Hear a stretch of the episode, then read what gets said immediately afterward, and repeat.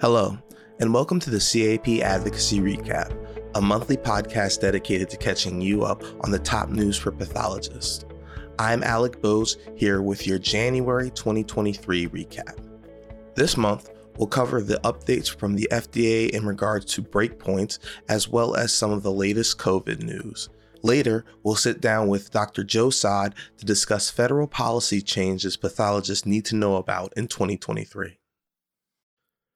The CAP and three other infectious disease organizations asked the FDA to update the antimicrobial susceptibility interpretive criteria called breakpoints. They have expressed concern that the updated breakpoints aren't being recognized by the FDA promptly, putting patients at risk and compromising diagnosis and treatment of infections.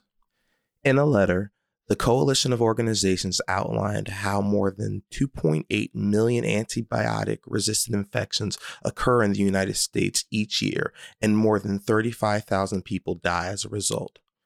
They note it's critical to determine how to speed updating breakpoints in cooperation with the FDA.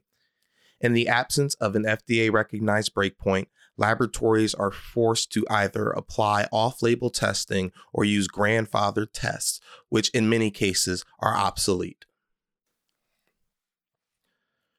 The 21st Century Cures Act allowed the FDA to codify the recognition of breakpoints from the Recognized Standards Development Organization.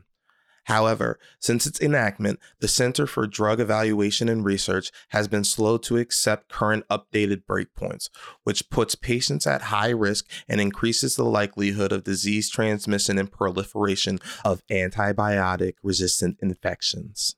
A meeting with the FDA has been requested to discuss this critical matter further. We will keep you updated as the situation progresses. We turn now to COVID news. After the HHS extended the COVID 19 public health emergency through April, President Biden announced that the public health emergency declaration will end on May 11th. By extending the emergency, states and Medicaid services will continue with affiliated waivers for various sectors of the U.S. healthcare system. For more information on what the end of the COVID public health emergency entails, please visit our website. In related COVID news, the FDA recently announced that the COVID 19 Emergency Use Authorization, or EUA, policies would remain in effect after the COVID 19 Public Health Emergency Declaration ends in May. The director of the FDA Office of In Vitro Diagnostics and Radiological Health, Timothy Stenzel, announced that the FDA has an independent authority to end EUAs under the public health emergency. And we end the day with federal news you need to know. There were three very important policy changes that happened at the end of last year that all pathologists should know about. We spoke to the vice chair of the CAP's Council on Government and Professional Affairs, Dr. Joe Saad, to better understand what these changes were and how they could impact you.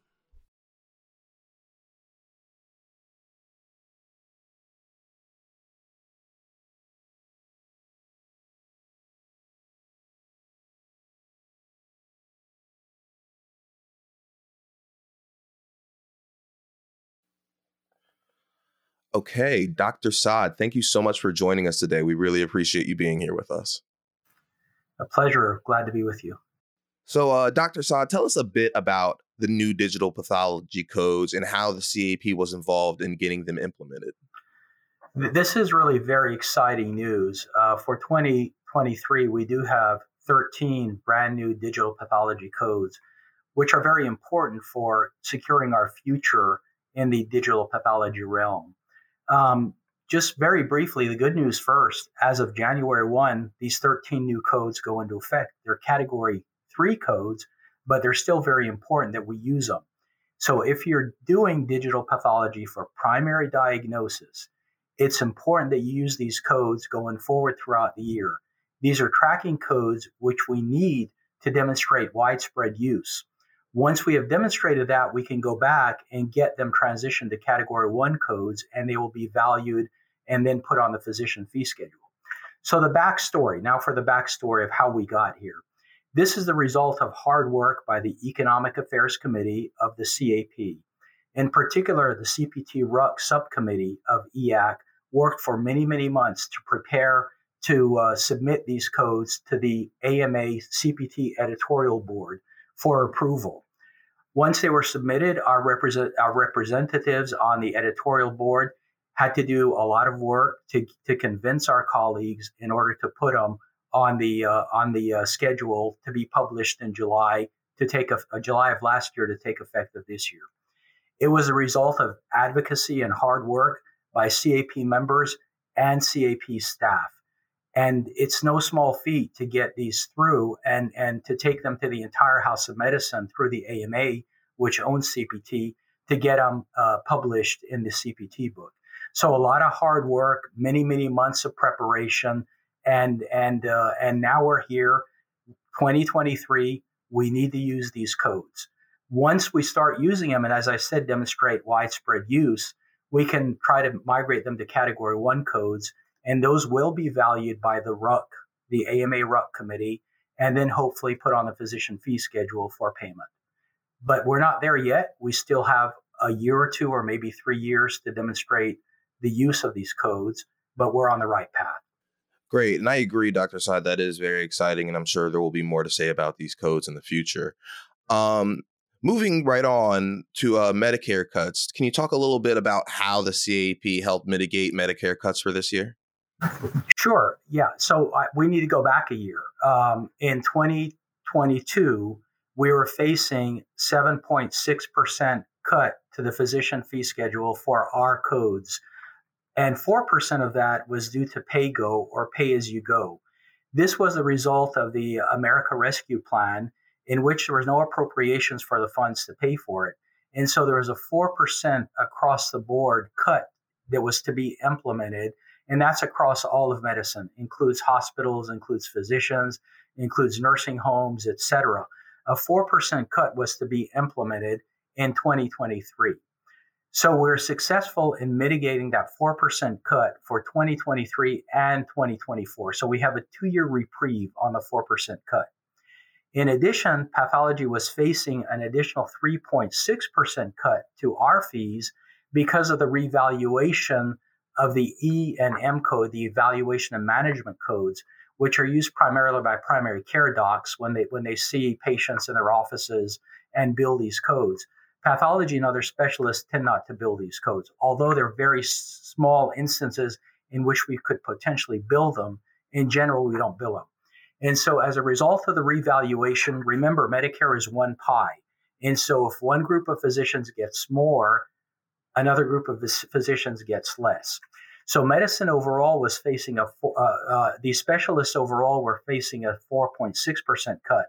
In pathology specifically, we're facing a 3.6% cut.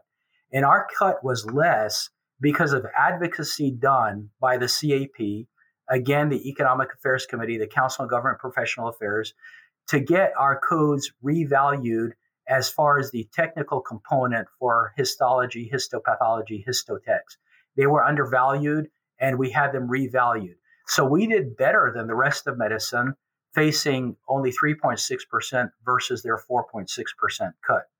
Well, what happened was at the end of 2023, the Consolidated Appropriations Act of 2023 was passed, and Congress mitigated the cuts by 2.5% for 2023 and 1.25% for 2024. As a result of this mitigation, pathology is now facing a 1.1, 1.2% cut instead of the 3.6% cut. So, good news overall. We did we did much better than would have been expected had it not been for the advocacy of the CAP, for other physicians, for the AMA as a result of our Hill Day ask as a result of a fly in in October, virtual fly in in October, and as a result of our members responding to to, uh, uh, to the uh, stat alerts to, con- to contact Congress to avert these cuts. We still, as I said, face an additional 1.25% cut in 2024.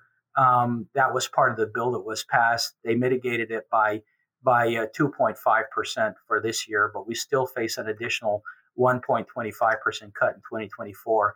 And we will work to continue to avert that cut.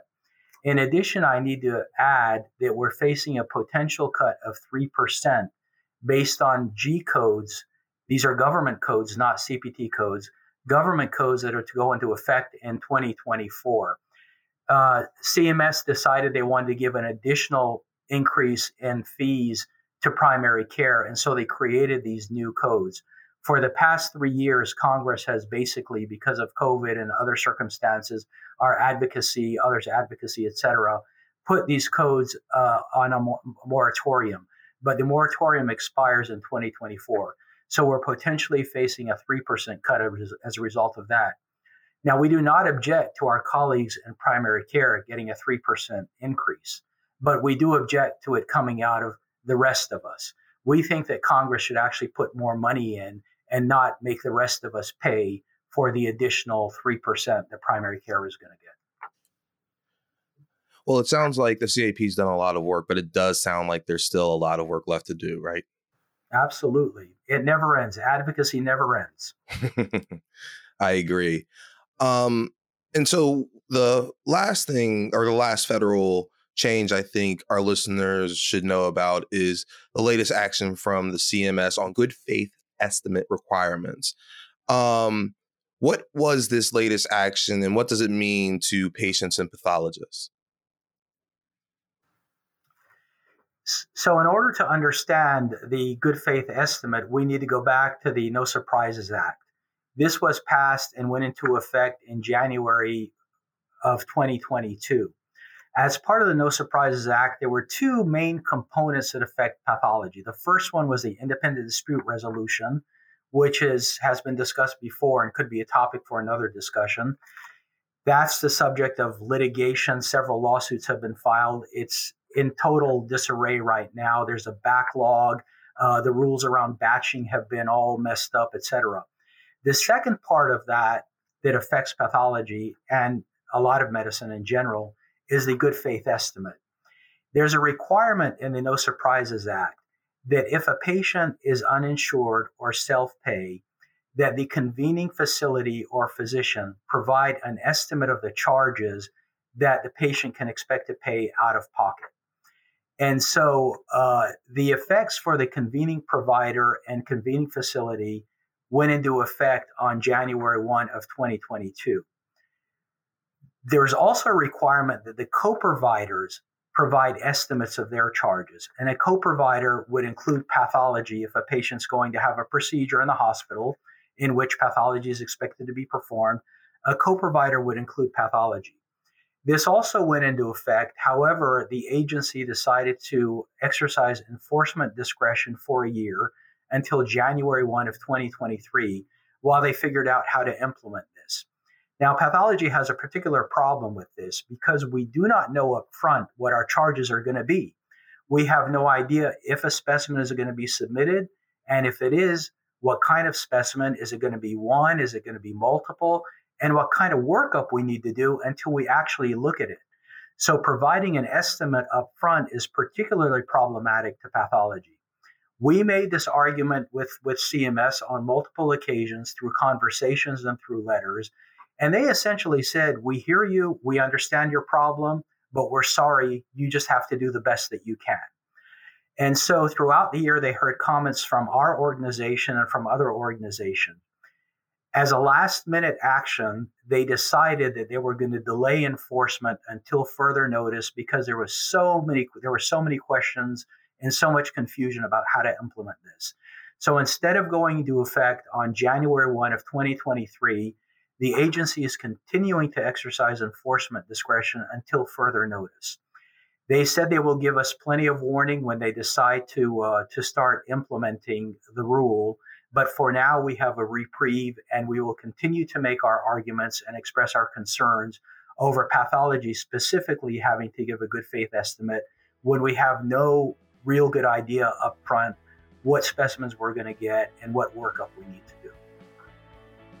Well, I think that's a fantastic note to leave on. Dr. Saad, thank you so much again for being with us. We really appreciate your time. Thank you very much. It's been my pleasure.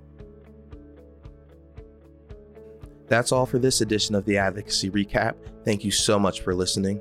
For more information on any of the stories you heard today, be sure to subscribe to our weekly advocacy newsletter and follow us on Twitter at CAP Advocacy. Once again, for CAP Advocacy Communications, I'm Alec Bose, and we'll see you next month.